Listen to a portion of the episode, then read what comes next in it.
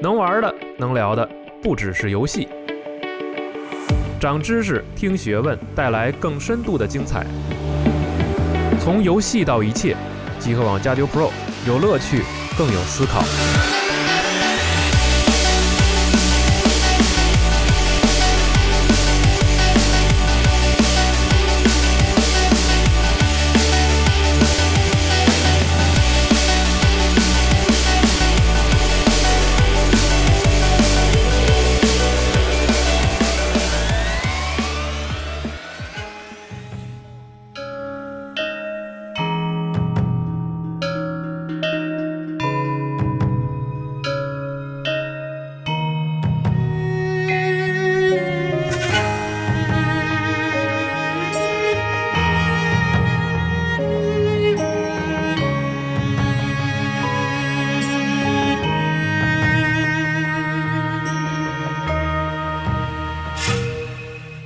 千亭春舟。哎，大家好，欢迎收听《加六 Pro》节目，我是龙马啊。我是老白，今天我们有一位是我们这个录音录音棚蓬荜生辉的一位嘉宾，那请请张老师自己来个开场白吧。哎，对对对，大家好，这个我今天来到了我们这个录制现场，非常的开心啊！不知道我这个声音大家是不是很熟悉啊？如果这样不熟悉的话，那我就来一句你们可能非常熟的啊，哎，这到底是人性的扭 曲，还是道德的沦丧？为何游戏电台不说游戏？是是是，欢迎张腾岳老师啊，著名主谢谢持人谢谢张腾岳哎，老师。欢迎张老师，谢谢，蓬荜生辉不改，还有头发，啊，还有头发，没照的这屋 很亮。 我又说错话了。上次那个西蒙在录节目的时候回去跟我说压力很大，是是你是你都是碰见专业的，没有没有没感有，觉西蒙表现的非常好，香疯了啊啊！对，好吃啊，是对，嗯，哎这是这是张老师对一个外行人士的善意，知道吗？上一档捧对哏对捧到地儿了，嗯啊，哎，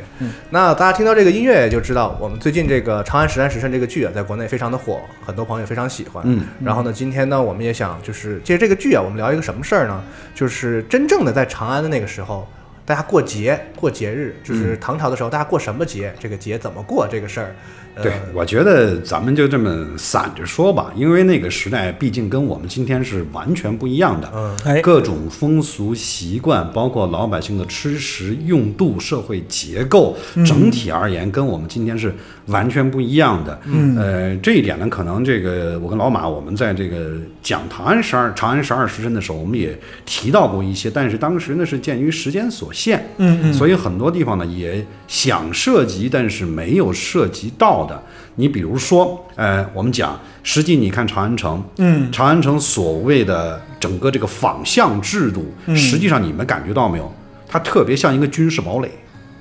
嗯，就是一旦长安城的外城被攻破了，嗯，打到内城之哦后，你发现你进入到了一个什么样的场面呢？大方块儿对套小方块儿，哦，因为当时是有仿墙，对对对，嗯嗯这个仿墙跟我们今天想的院墙是不一样的，不一样在哪儿？仿墙首先厚度一般得两到三米，哦，我天，哦，这个仿墙如果是大仿，它是要开东西南北四个门的。哦，那你按照过去的说法，这不就是一个小城吗？啊，对本吧质上来讲，它是一个军事设施，本质上讲呢，首先它就是便于把控，嗯，嗯，便于控制，哎，就是因为毕竟当时没有我们的各种传讯系统。呃，这个所谓的望楼，一般情况下讲呢，负责警戒，但同时很重要一点，在城市当中啊，当时设置的这些高大的楼，主要是干什么用呢？主要是防火，嗯，人往上一站，假如看到有火情，就赶紧通传，哦因为当时你想木质建筑，只要一过火，哗，哎，那比太上玄玄大灯笼雀落霍多炸了，可害 怕呀！就他那个望嗯楼其实是现实中真真的有这种，真的有这个类似的望楼这种、这种、这种警戒、防火之类、防盗所使用的这样的一个建筑器材吧，等于算也是是二十四小时上面有这个对，有在驻人守啊，因为这个规矩不仅仅唐朝有，后世一直都有。嗯，因为你想过去，如果说是一个繁华点儿的城市，你比如说，嗯咱不说都不说长安了，呃，你就仅想吧，到了宋代的时候，到宋代的时候，哪怕是杭州，在没有成为就是临安没有成为行在之前，嗯，它的户籍客户都能够达到八万多户，主户能够达到二十五万户。哇，嗯呃，因为当时宋初是实行客户和主户这两种制度，嗯你是土生土长的本地人，就咱们说你今天有北京户北口，京户口啊你是当地户主口嗯户，啊，你像我们这种外来的外原籍不在这儿，流动人口啊，到了这儿，哎，你这还不算还流不动是人流口动，这个算外来临安务工人员。哎，外也不算，就是我是外来咱俩的。别瞎说。但是我通过北京的这个积分制，我获得了北京户口了，我这个叫客户，哦，这个是算人才，哦这个积分就是跟你怎么交纳税啊，还是对，就是有关当系哦时他也是跟你纳税用的财产呐、等等，这个叫客户，所以他有主户、客户之称。所以你想那个时候光临安就仅仅加起来就得二三十万户，我们仅以一户以五口人那等来于算就。一百就100百万人百万人人啊，其实唐朝的规模要远远比临安还大，嗯但是在当年那种情况之下，他为了更好的便于对整个城区进行控制，所以他被迫采用了一种仿效制。嗯，它采用仿效制有什么好处呢？首先就是夜禁，嗯对对，晚上你不许出来哎，啊。然后呢，只有听我击鼓为号令，就是它那个里面，比如说那个《静安寺》里，我们看那个亥时三刻，那那主是在现实当中还真有类似这样的人物。嗯，你比如说，就是唐代末年的时候，有一有一个藩镇出现了什么情况呢？这个藩镇下面的武将非常不满意主帅，就是大家伙儿密谋啊，咱们今夜三更起事，哦，要搞他，要搞他。嗯，结果这位呢，这个主帅就发现了这个问题，发现这个问题，你知道他怎么处理的吗？他把负责报时这个人给抓过来了，逮过来骂了一顿：“你个笨蛋啊！你为什么前儿把时间报错了？”我就。他报错了是很有可能的，因为当时是把十二时辰大概划分为一百克，嗯，它这个一百克，而且它是靠水中来运行的。你看《长安十二十二时辰》里面出现了一个太阳钟啊就是这个从这个呃，它有这个日规，但是它没有出规表，嗯啊，出现了这个水钟。水钟如果简单一点，就是一大桶往对滴水，嗯，但是滴水呢，如果你只有一个桶，滴水水压不均啊，对，哦它就可能一开始啪啪啪啪啪，滴得很快，滴得很快。嗯，子时这几刻都走得非常快。然后到了到了这个中午午时的时候，哎，水不够了，嗯，水少了，这就走的相对就慢了。那怎么办呢？他就设计一种阶梯制，一个桶在高处，下面接一个桶，再再再再一再层接一层一层哦到下面那个桶里是一个小人儿，抱着一个像剑一样的东西，上面有刻度啊，就靠它这么一滴一滴就比较均衡的来分配。哦所以当时对于时间的概念其实是相对含糊的，就误差比较大，误差比较大，所以呢，这个被打的这主呢也很，我说有可能真是我报错了啊。 然后呢，这个主帅就干了一个什么事儿呢？我这几天天天逮你，啊，只要你报完课，我马上把你逮过来骂一顿。哦，这主想不明白啊，怀疑人生了的，对啊，每一次报的时候，我天，我别又错了。啊，然后所以这个时间就越来越错，越来越错。到了他们真正要起事那天晚上，该打三更都没打，哦，到了四更才报出来了二更，天亮了，行了，别闹了，又来不及了， 来不及了，谁也就因为大军，咱们说几万人分散开来，你想让大家伙儿挥之即来招之即去，非常难啊！要不然过去怎么说？这个打仗的时候，行军打仗，他得靠鼓、靠对筋对对这东西，因为说话不管用，是谁也听不见，只能靠当当当的响。对，啊，甚至有人说呢，所谓鸣金，金到底是什么？有人考证过，有人说是锣，嗯但也有人说不是锣，是什么呢？因为当时的士兵出去打仗的时候，粮食、军草、军马这些东西都是自备，嗯，每个人身上带一个小锅，嗯，这个锅是你自己做饭的，嗯所以我们说这个当时这个孙膑识这个减灶计，对，就是有这个原因，因为是一人挖一个坑自己做饭，所以鸣金可能指的是就是敲自己的锅，当当当当当当，这样边传出去，这样传出去，一听哦，这边敲了，我也敲，当当当当当，就跟着走。所以当这个主帅发现这个情况之后，就巧妙地利用了当时唐代人对于时间完全听人来敲梆子这个事情来确定，确定了之后，啪一下发动大量的人马，把这些主事儿的全部拿掉。啊，就是借助时间上来控制进进行这个控制，所以当时在那个条件之下，他实行这个宵禁是有一定必要的，因为唐朝很莫名其妙，就是这个唐朝的时候出现过几次特别玄乎的事儿，嗯，有一个卖药的还有一个送货的，俩人遇见了，其中有一个就对另一个说：“哎，兄弟，过得怎么样啊？哎，就那么着吧，就混日子呗。哎，哎，想不想到韩源店里坐坐？韩源店能是我们这样的人去的吗？当然啊，敢想咱就敢干呐！这哥俩纠集一帮人，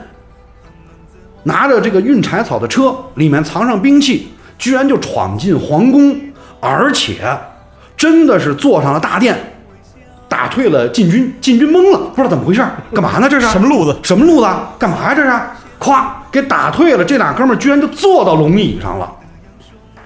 但是这俩哥们儿可能是历史上第一次，也是最后一次攻进去之后，除了坐龙椅，不知道自己要干什么。哦，你说你好歹说啊，嫔妃、美女给我抓起给我来，是吧？或者美食给我弄点来， 对我舒适一下，哎，对，再不济金银财宝我卷点儿，是是吧？这哥俩往上一坐，你看我，我看你，大哥，咱坐上来了啊，坐上来，坐上来行，完事儿了。那咱下一步干什么呀？你没问 我呀？你没想过没有 Plan B 吗？啊没有啊。就这么着，这俩哥们儿又给拿下。啊，就唐朝类似的事情不止出现过一次，冲撞圣驾也好啊啊，然后跑到宫里也好，就别看好像这个事儿好像只有在我们一听就是唐明清两代出，明清不不不对，嗯唐代就出这事儿了。哦，这个这个这个这个这个这这个这个明代非常有名嘛，是吧？这挺个鸡红丸，听这鸡种红啊，对吧？对对对对对，别以为只只有明有，唐有唐一代同样也有。这所以说就是历朝历代皇上心都挺大的，这对是啊，再有一个就是唐朝的这个政治制度，就导致他可能会需要这样的这样的一种布局，在哪儿呢？就比如说，比如说这个玄宗朝就曾经颁布过明确的命令，嗯，王侯、公主甚至当官儿的不得与他人交往，否则论罪。嗯哦，然后到德宗朝就更邪乎了，谁要没事儿敢开个酒宴，这是犯罪的大事儿。结党，呃，就是从实际上等于是从秦朝传来规矩，秦朝不是秦始皇就禁止三人以上共饮酒，对对对你这就就有问题了，是你这就是犯大罪啊，嗯那咱们仨这样就就就完了，咱仨就是可在可被揭发和不被揭发的这个边缘，哦，哎。就薛定谔的犯罪，哎，对对对对对哎，所以你看这个，实际上，然后到了呃玄宗，到这个唐玄宗，就是逐渐感到政权稳固之后，才逐渐敢放开，然后这样呢，就是出现了唐朝一个非常有意思的一个现象，叫什么呢？叫大仆。这个仆就是有字边儿一个杜甫的甫，嗯，啊，这个在前朝也有。大福的意思是什么呢？皇上，我今儿开心，哎，我今儿特别高兴，天下臣民可以解禁，城乡各处可以欢饮达旦。呃，实际上马老师在写《长安十二时辰》的时候，的的确确就是这个，在这个，呃，这个这个这个这个端午，这不是这个这个上元节的时候呃，上元节这一天啊，啊呃，历史上一直都是非常非常热闹的一天，哦但实际上就频次而言，大普的频次一点儿都不比过灯节这天少。哦，呃，武则天朝大概得有二十次，玄宗朝得有十几次，一年太吗？呃，就是他在在位啊在期间、在位期间你想他啊在位一共才多少是年？几乎年年有，年年有，而且大普的话就是，大普就解开了一个禁制，老百姓也可以一块儿喝酒，因为某种程度上讲，官酒跟私酒是不一样的，对，对吧？对官酒更轻，过滤方法更好。嗯私酒加酿，为什么都说浊酒配鸡豚呢？嗯它它它就就这酒不行啊，过滤技术也不好啊。对但是这一天天下人都可以开怀畅饮，不算犯禁。嗯呃，然后就出现过什么局面呢？这个事儿恰恰也发生在勤政务本楼，就是我们说太上玄元大灯楼倒 塌，主要就是要炸这个勤政务本楼。嗯啊，在勤政务本楼这儿出了个什么事儿呢？老百姓啊，没见过天子啊，大家往上拥啊，嗡嗡嗡嗡，热闹，喝开心了，啊连着喝三天。是你想啊，这个喝到三天什么程度？这唐朝人爱喝酒，不仅仅是从这个古诗当中，我们饮中八仙歌，哎死了的交税，是啊吧？实际上，你比如说你在广州地区，有人就写啊这个广州一到了下午开始，当时的广州不止现在的广州啊啊，啊男女老少就开始在街上打飘了。哦啊，这就喝饱了喝饱了，到了傍晚就有人已经开始在路边睡了。哦，它天气也允许嘛，你是是是是你这搁大东北你肯定受不了，就再见了对 再见了，对。所以他那个时候就是人们都爱喝酒，嗯，呃，我估计也可能就是因为确实这个不是我繁华，只是上流社会，不是一般老百姓能够牵扯得到的，嗯所以这个大家的苦闷可能也从酒里去去找一些吧释放一啊对下。能娱乐的东西释放也一下少，哎喝酒啊对比较对开心。开心一下，就跟我们现在玩游戏一样嘛，是吧？那哎人也要开心一下，是 对吧吧？？对，对我就只能玩玩游戏。这个，所以当时就是长安出现了比较乱的局面，乱到什么程度呢？嗯，他们忽然发现，我去，老百姓都堆得快堆眼前来了啊！这个时候就出现了这个官房问题了。所以他就问高力士怎么回事儿，说朕以为四海升平，所以天下同庆，怎么能够乱成这个样子呢？然后高力士就赶紧找了一个姓严的官员，这个官员平时啊，有点类似于酷吏吧，只能说类似啊，手段很高，哦，拿根棍儿啪画条线。你们这帮人看着啊，今天皇上高兴，咱们才能高兴；皇上不高兴，谁也别高兴啊！这条线谁敢过，死！啊，哎杀无赦。杀无赦，嗯，哎，那意思就是杀无赦吧，或者抓进大狱，哎，咔，这老百姓才不过呢。哦，对，就是所以就是当时就是有唐一代确实是足够繁华富庶。其实这个传统，你就比如说我们说过灯节这一天，哪怕是到了宋代呢，在街上耍社火的、进行各种歌舞表演的，嗯，官府是要给钱的，嗯，哦，人家不是白来的。你以为我准备一年、跑这儿给你表演一个就图你高兴？你想得美，你比哎是吧？人凭什么呀？我花了银子是啊，自己自己还得勤学苦练，还得置办行头，还得置办行头，我一分钱赚不着，为什么呀？就是你比如说到了宋代的时候，天子上这个哪儿上鳌山上等着看，嗯，然后这个时候京师当中各种做买的、做卖的、各种卖小吃的，还有各种杂耍，通通要在皇上面前走一遍。啊，就是要从这儿，哎，我给你，我给您下啊！我今儿学灯缸了，叭叭叭灯缸哎，呦我今儿学踢瓶子，跟您踢瓶子啊！因为摆鱼龙摆就是这个所谓的鱼龙摆戏啊，其实你看这几个字儿很有意思。我们可能只注重说，你比如天津，咱们说鱼龙摆戏，嗯那鱼龙什么意思呢？嗯，谁能给我解释一下鱼龙什么意思？这个还是哎得等等张老师说。这个鱼龙摆戏其实就是从汉代开始一种幻术，嗯，叫鱼龙漫演。啊，其实有点儿可能跟西域是有关系的，就是我们说摩羯的演化啊，这是摩羯实际上是个鱼的形状，嗯，就是但是这个鱼变龙也符合中国文化嘛，这个这个鱼跃龙门要烧尾嘛，嗯对对对，这个就是鱼龙漫演这个戏法，一直到这个这个这个这个宋唐代一直在有，到宋代也会出现。哦呃，书里面还也专门提及是个魔术表演，是个幻术加魔术吧，现在我们看不到了。嗯呃，就是是啥当的时哦是吗当时的人看起来就非常真实，哇，太震惊了。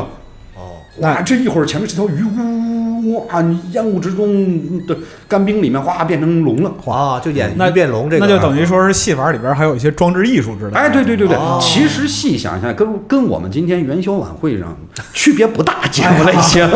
只不过就是设备先进点。设备先进一点儿啊。呃，当然了，你比如说那个，你看这个像这个汉代的时候，汉画像砖里面就出土过什么呢？就是抛球碗儿，啪，人我吃了饭，旁边是杂耍的啊。咱们一般现在看三五个球吧，啊汉代画像砖里面是七个球，哇，哦，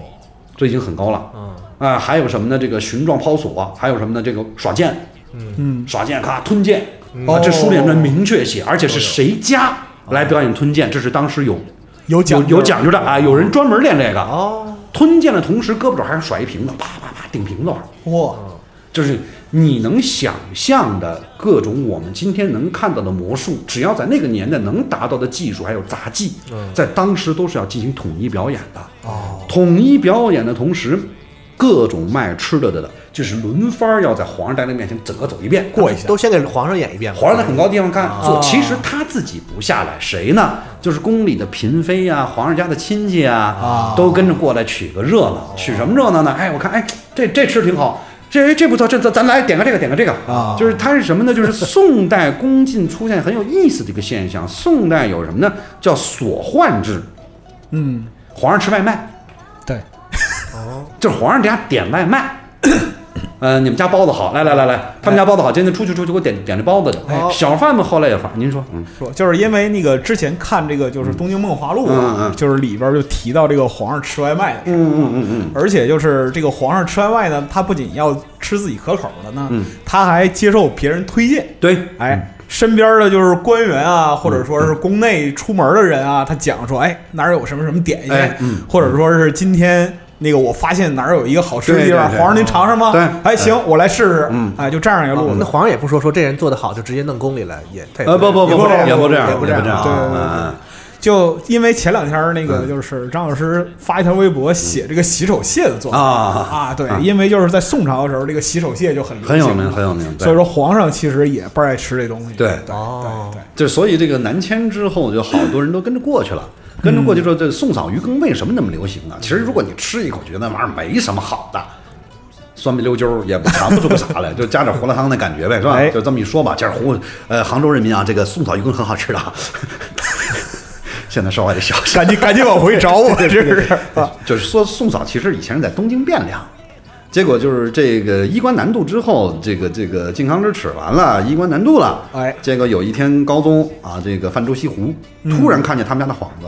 哦很感慨啊，这是汴京是旧人呐、哎，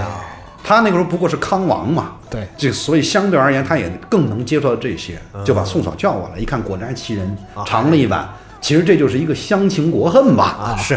哎，但是这宋草鱼羹就由此有名，但确实当时就所谓的这个汴梁的很多东西都到来了，所换制就保留，而且这些小贩也都在宫门口守着，宫里有人要吃就出来买，所以到了到了这个灯节这一天，同样一样如此，哦，就会。但是这个时候，皇家子弟给钱很丰富，哎据说有人一宿能成暴富，哎呀，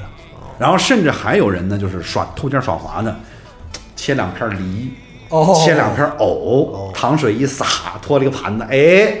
这也过去行这也行。但是，一般上面就不买了。但是什么呢？就是当时就是会有各个这个衙门口的，啊，你到我这儿了，我给你钱，嗯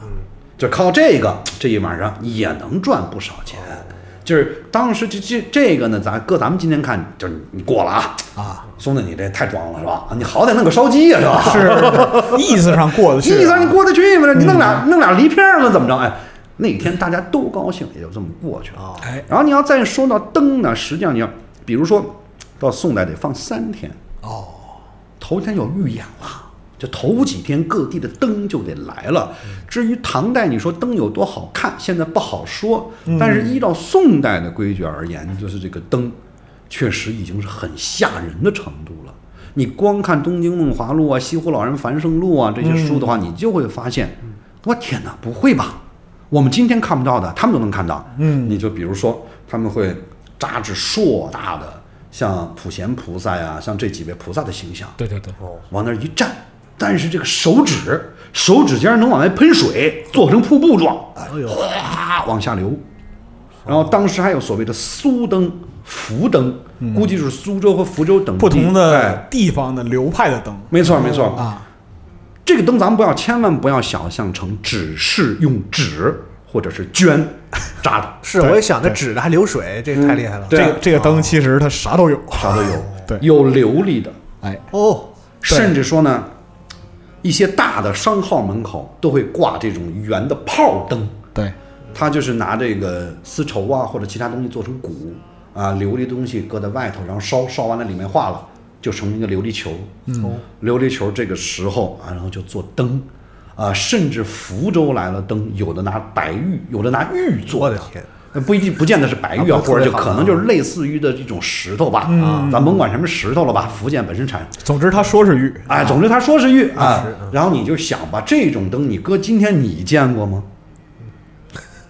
见不着吧龙龙马陷入了沉思很。多很多工艺都已经失传了，就是呃，我觉得就是在那个年代，恰恰是因为没有我们现在的电灯啊、用电啊、对对对对材料好、选取的技术，所以当时人才会拼命去想这些奇技淫巧。嗯，对， 而且就是按照当时的生产力来讲的话，就是用灯其实是一个奢侈的行为。嗯，对，嗯，也是，你看，就是说那唐宋的这个就是名画，嗯，它讲就是说夜宴，什么样的人才能夜宴呢？豪富大家嗯对才能夜宴，哎因为什么？你点得起灯，对。哦，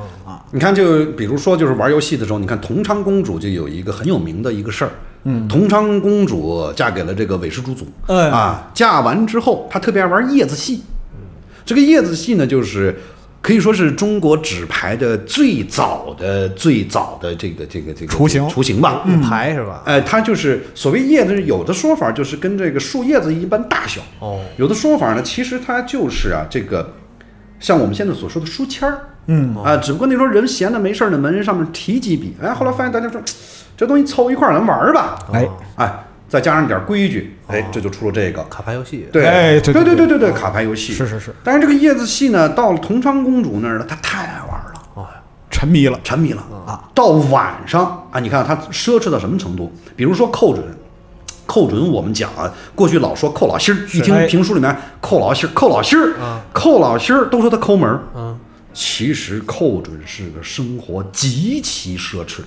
人， 奢侈到什么程度？寇准家做饭，嗯，用的按书上讲啊，啊，或者《宋人笔记》里讲，用的是蜡烛。哎呀，这在当时人看来，你已经奢侈的忘了本了，对对难怪给你远贬雷州。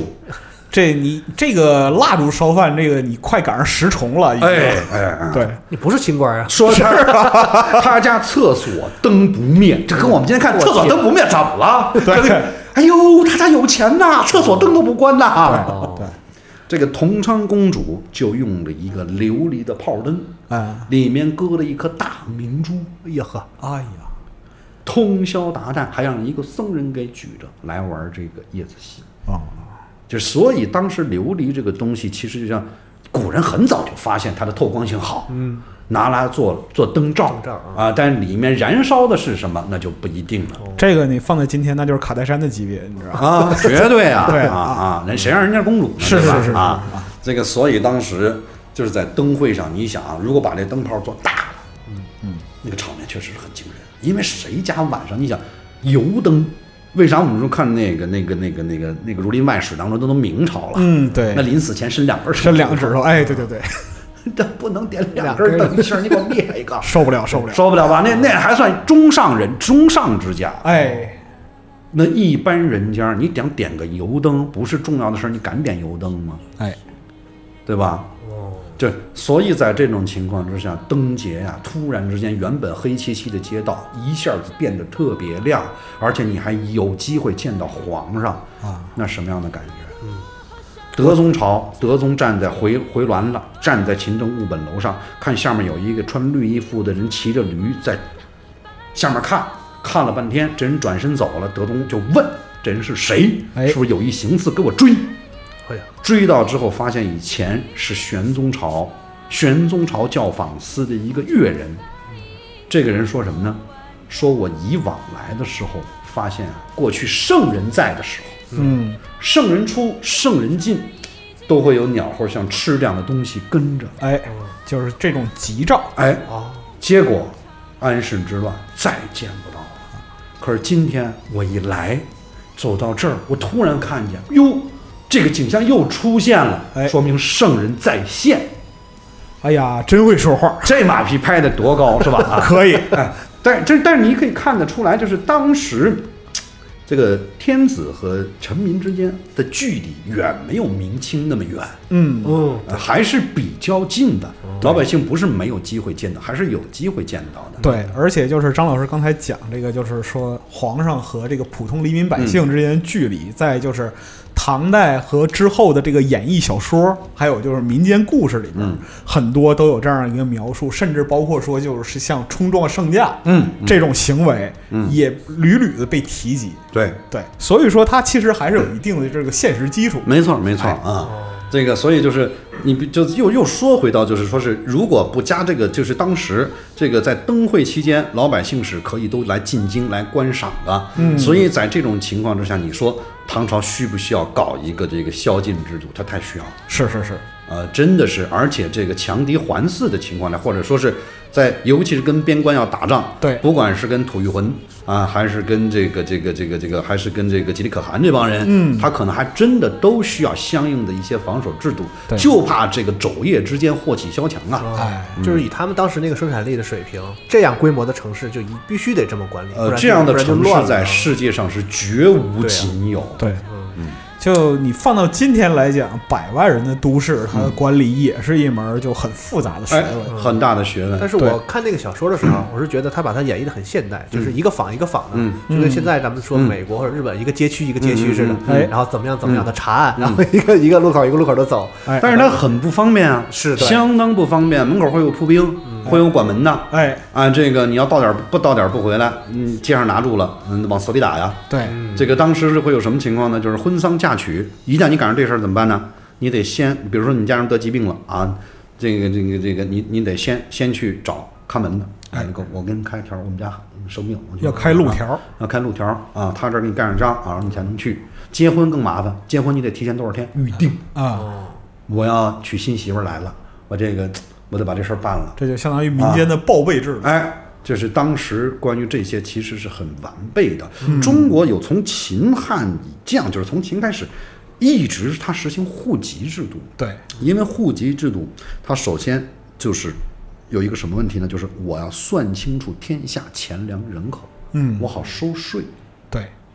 我只有收了税，我才能做我的财政支出。对对对，嗯，在这种情况下，他必须要进行一个完备的户籍制度，然后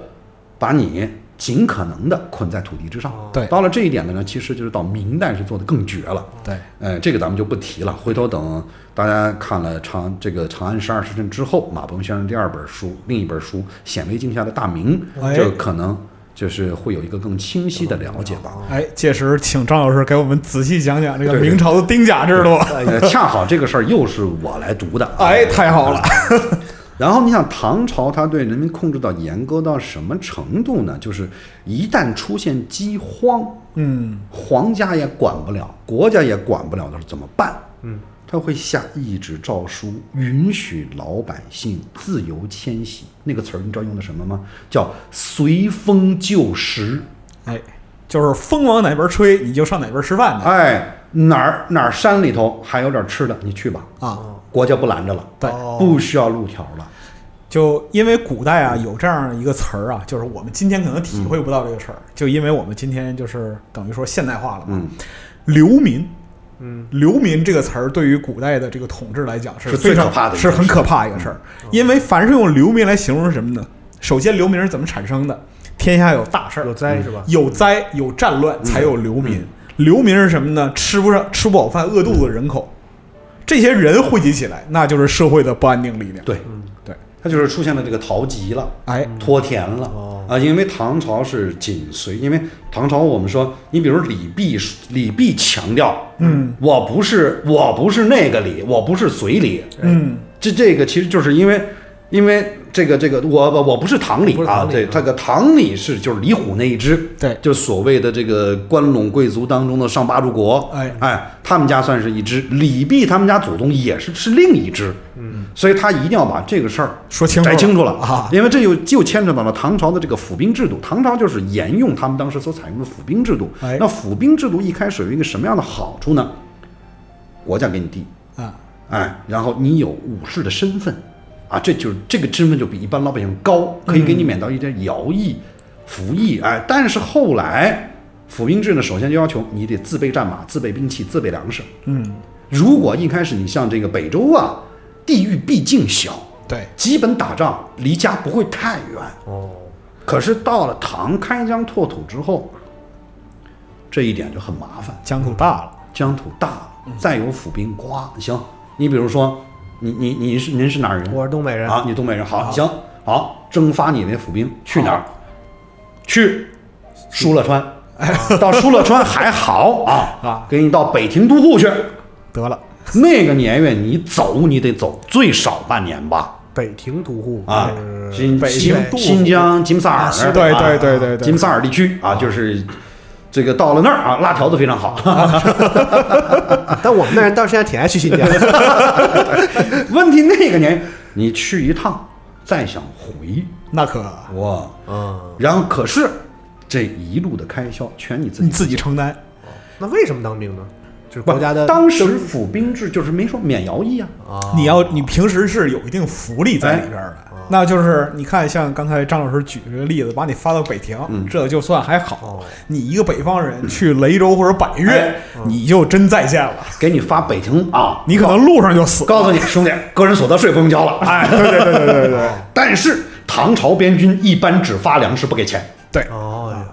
但是以粮代这嗯哎个，家里是不是能好点儿？以粮代小就是啊就有些福利啊，但是就是慢慢这么一来呀、就是很多人不愿意对再当府兵，所以府兵制就逐渐垮掉了。核心问题嗯就是说，我作为一个府兵，我听从国家征发，我走了，家里没有壮劳力，嗯哎，哎，没有顶户的哎人，我留这个家也没有什么意义。对，走那么远，就是任何一个制度，一看，你看它的设计原本是非常好的，嗯，但是等唐朝一旦稳定了，嗯，战乱不是从内部各省开始，而是从边疆开始的话，这个就会出现很多劳民伤财啊这些问题。是，嗯那么实际上唐，我们不要以为它已经富到什么程度了，的确，你看，甭管是过什么节，我操，那个热闹程度是。老百姓的日子，别说老百姓，甚至当官的日子都不是很好。嗯，你看啊，就说是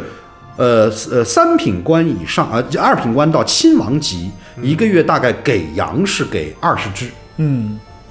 猪给二十斤，一个一个一一一个羊羊给羊一只羊啊，不是我说一个月，你刚才一个月嗯哎呦，一个月，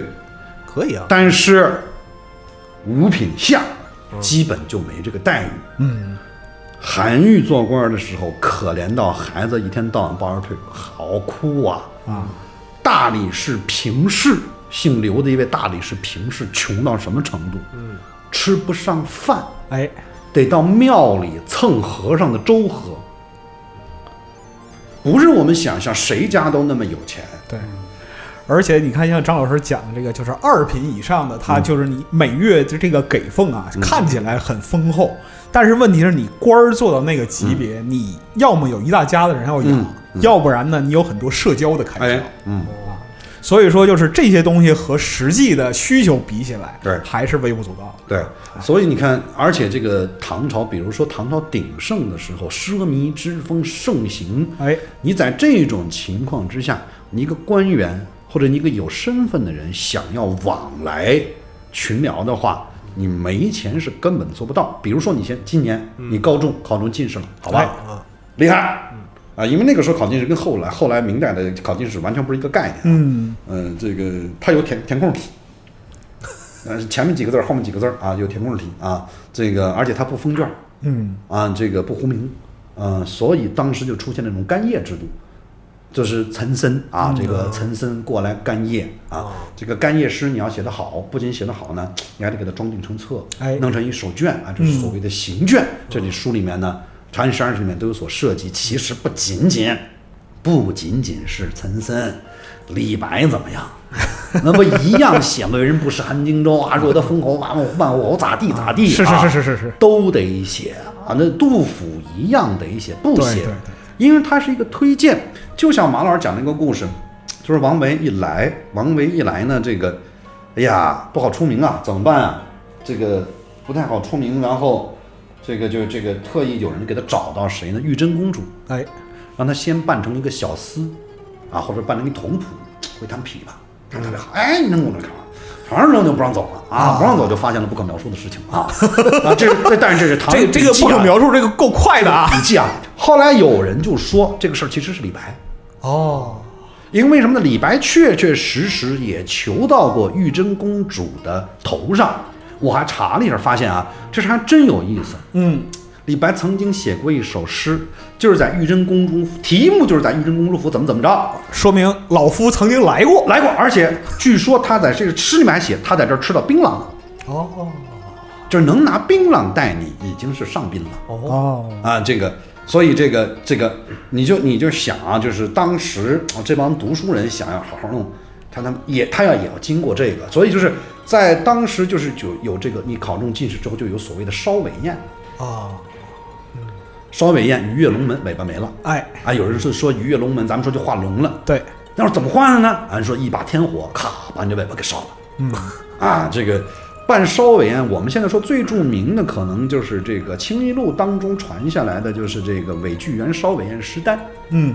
这还好，就是当时中国古人一直不太重视对美食的搜集，对，就是很多菜你只见名儿，你不知道它到底是什么，你只能靠去怎么猜做的？对哎，这都不知道哎，。这个伪居然食单还算好啊！你像《诗经》里面提到的这这，你根本就不，你完全不懂。对对对对我跟你给给你给任何古文专家，他也背背不出来那是什么。是是是，你像我比较有印象的就是，里面比如说提到过这个这个这个萧灵志啊，这个东西据说就是哎这个厉害了哎，啊，一只羊能做出四两，四两，对，我天，惊吓不腐。哎，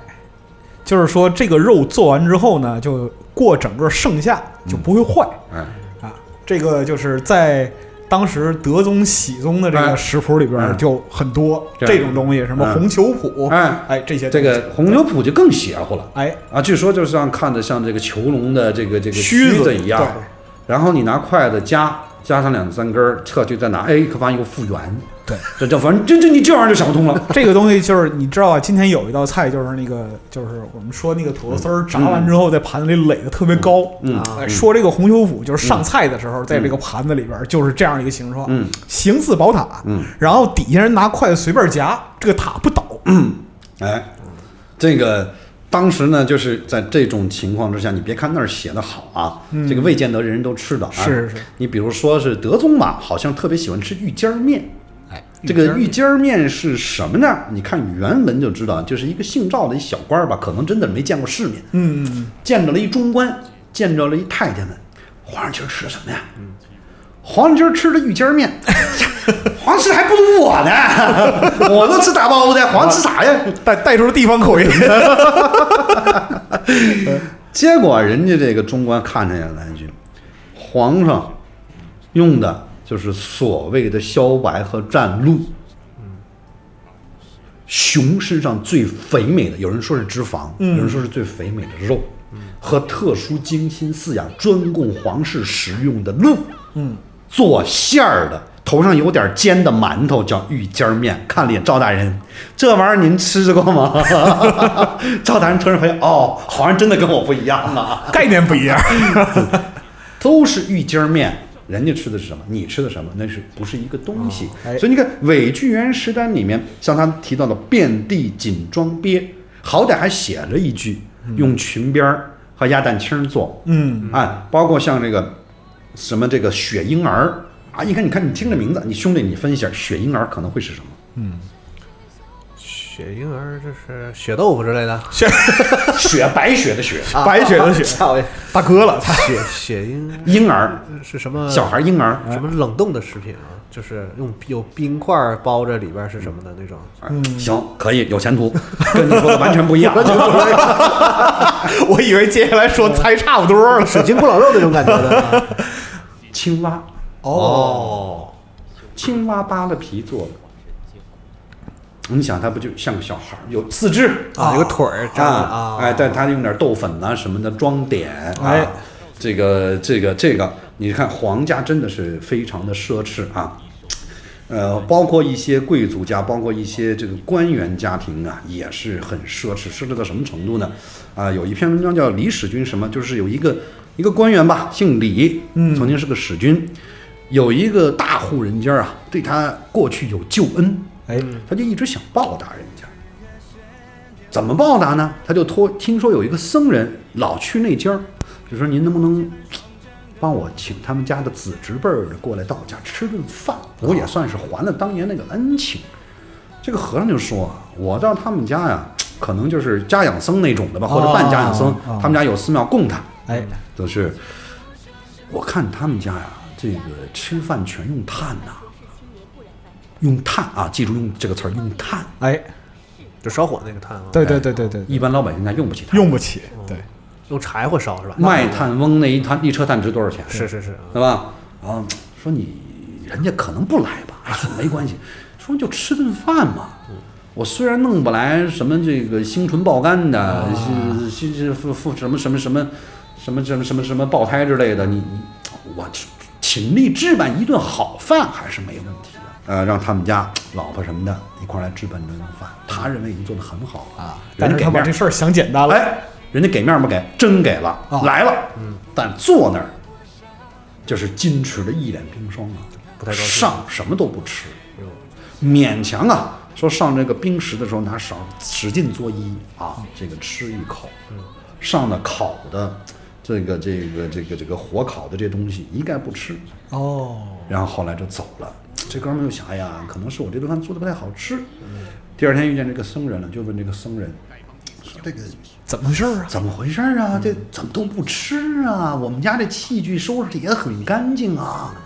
哎，说人家跟我说了，说我去问这个事儿了，人家讲啊，你们家这个烤肉，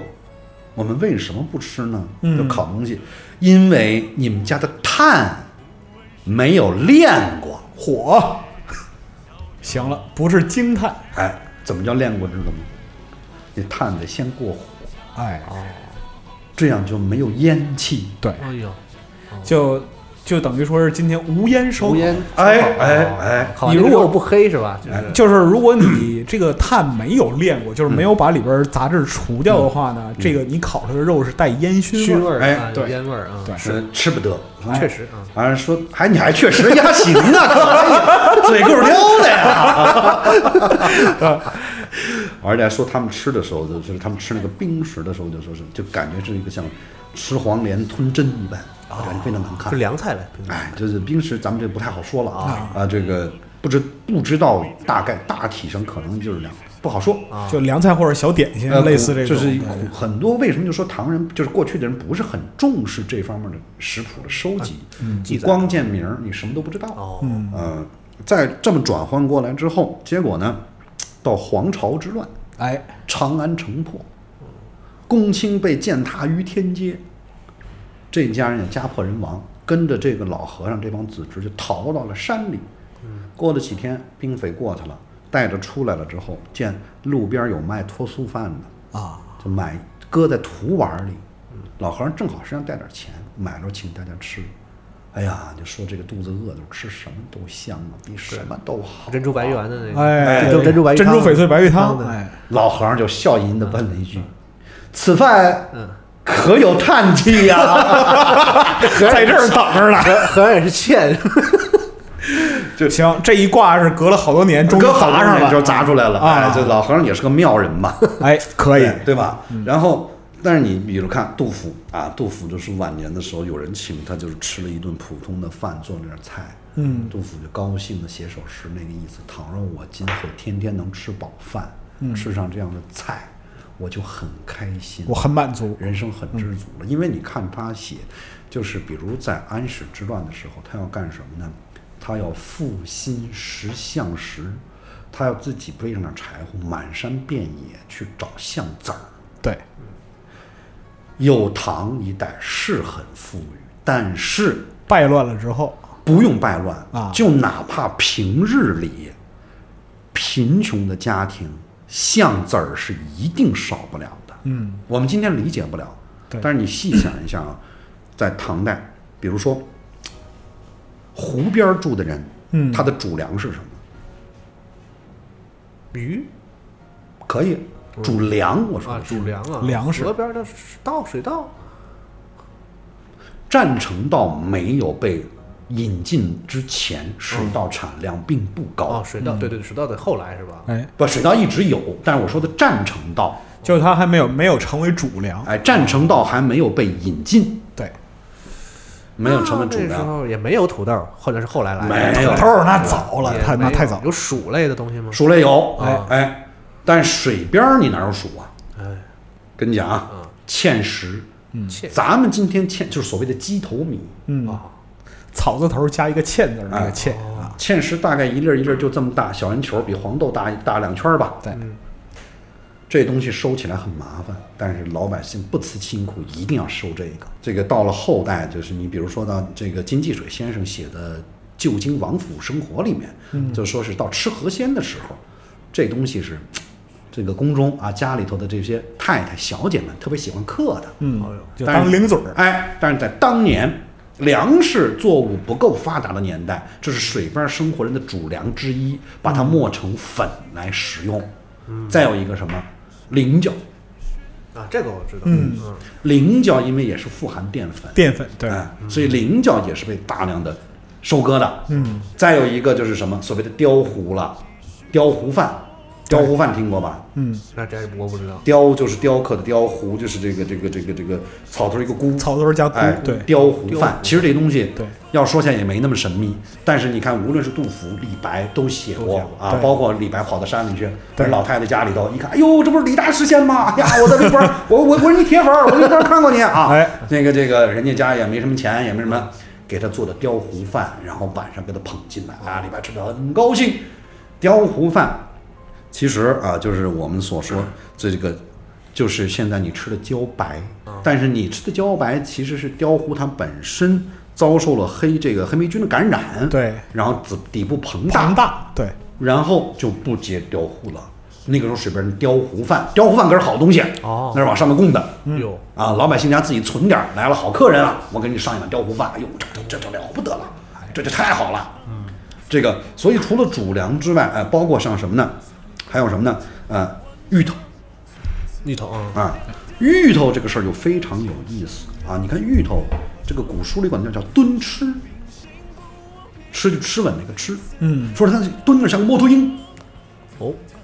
就是可能就是取其个头大。我不知道你见过芋头的植株没有？啊这我还真没见这个叶子看着跟滴水观音非常像。你到四川啊，到哪儿那个一般山边儿，成都山边儿，你这重庆山边儿，你看都能看那是芋头类或者野生芋头类的。那、这个这个东西还有意思在哪儿？就是说卓文君跟司马相如，卓文君、卓王孙，他爹卓王孙，他们这一家是在秦代，嗯受了罚，迁过来的，只不过就是在路边看有那么个东西蹲那儿，结果挖开一看，哟，这东西可食用，就觉得今后饿不着了，行，我在这儿待着这，可以了，有饭吃，哎，有饭吃了啊！就卓文卓王孙他们一家是这么从从秦朝受了迁受发配，然后到过岷山，发现哎，到四川这边有这玩意儿，行，我们待这儿了。哎，再有一个就是魔芋，我们现在魔芋，嗯，呃，那是美人蕉属的，啊，这种鼠类在当时是被大量食用的。嗯，然后你要是到了海南这一带，还有什么呢？叫光狼粉，木字边一个光，木字边一个狼。你像这个谁，呃，东苏东坡被贬这个儋州的时候，他住那个就叫光狼屋。嗯，你知道现在光狼屿、光狼屋，啊，其实它就是棕榈科的植物。对，换言之，喝西米露吗？奶茶总得喝吧？啊这个其实就跟那个他们那边的西谷椰子是一个意思，哎，长一棵大棕榈大嗯啊树棕榈树对，啊，长到三十年、五十年代，咵的伐倒，伐倒之后把中间这个木芯儿掏树心儿对掏，树芯儿掏出来之后剁碎，剁碎之后拿水漉漉完了之后晾干，得到这个淀粉哦，对，啊，包括像当时所谓道家推崇的黄精，黄金黄黄精精对，精，这个就四象汤里边那个黄精，哎哎哦哎，这个黄精也是这样食用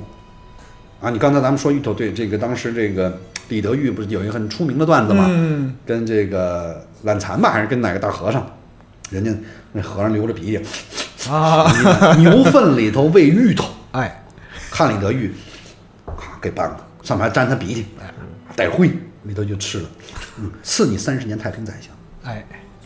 啊！这个这个这也是唐朝发生的事情啊，传奇故事传嗯之奇一。传奇故事，传奇故事啊，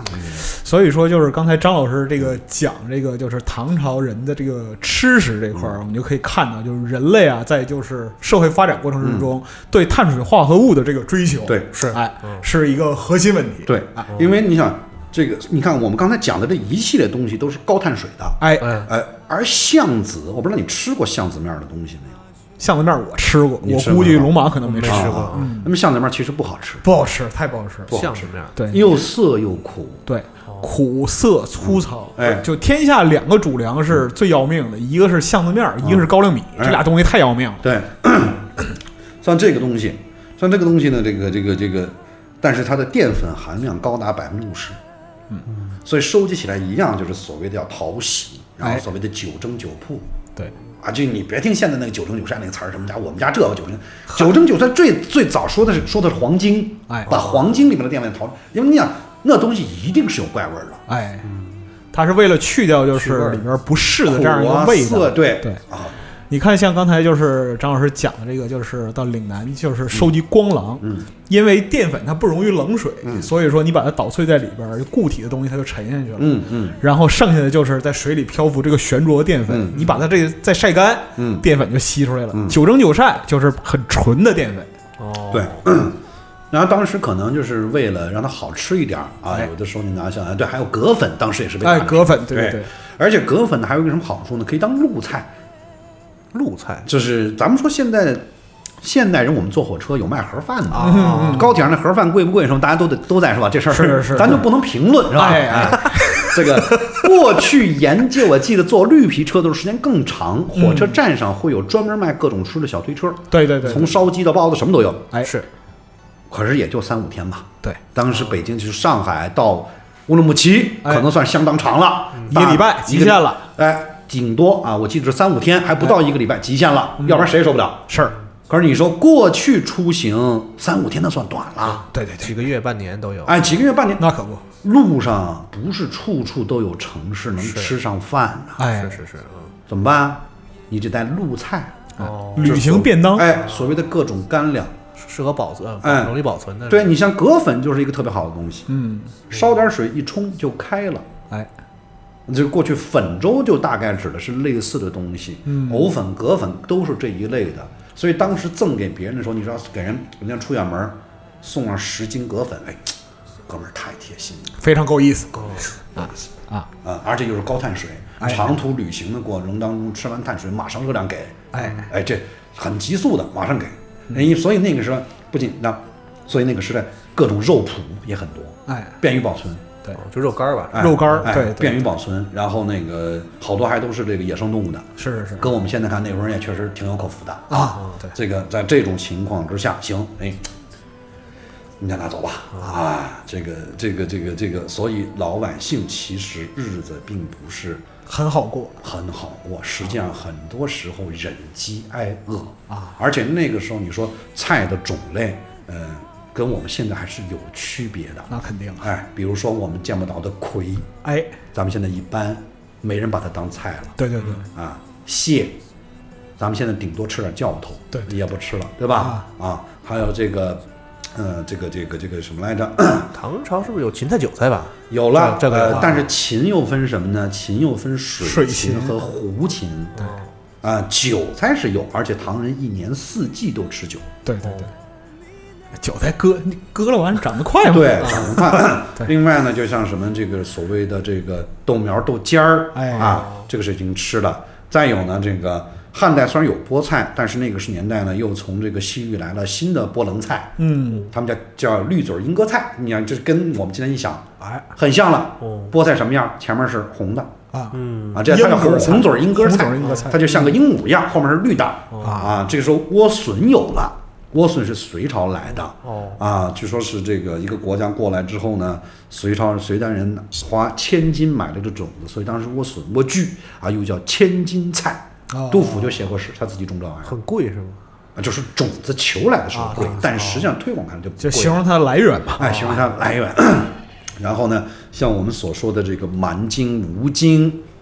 啊、松菜都有了。嗯，这个蛮荆就有点像大头菜，嗯啊，这个这个这个吴荆啊，这个这个萝卜，嗯啊，当时人认为萝卜非常好啊，这个萝卜弄酥了，这个这个做面呐、吃萝卜养生啊，白萝卜那时候哎，对，甭管啥萝卜吧，总嗯之它是个萝它卜，它它它是个萝卜，那至于是白是青，这就不好说了啊。这个，然后就是松菜，就是，呃，所谓早九晚松，啊，这还是一个美食界的成语。嗯哎，这个韭菜一定要吃春韭啊。你看杜甫，做点黄粱饭，搁点赶紧趁下雨搁点新韭菜啊早九晚松啊，秋冬季节这个松，就是所谓的白菜，这是最好的了啊哎，这个白菜。过去人啊，包括苏东坡说，它就是土里长的熊掌，这也是给自己就添添点哎儿不那么寂寞吧，就是对这对对种对啊，对对对。然后呢，这个这个时候还有像什么茄子，哎啊，这个因为从近代就进来了嘛，啊茄子有啊哦，这个也叫昆仑瓜，哦啊，就是这个，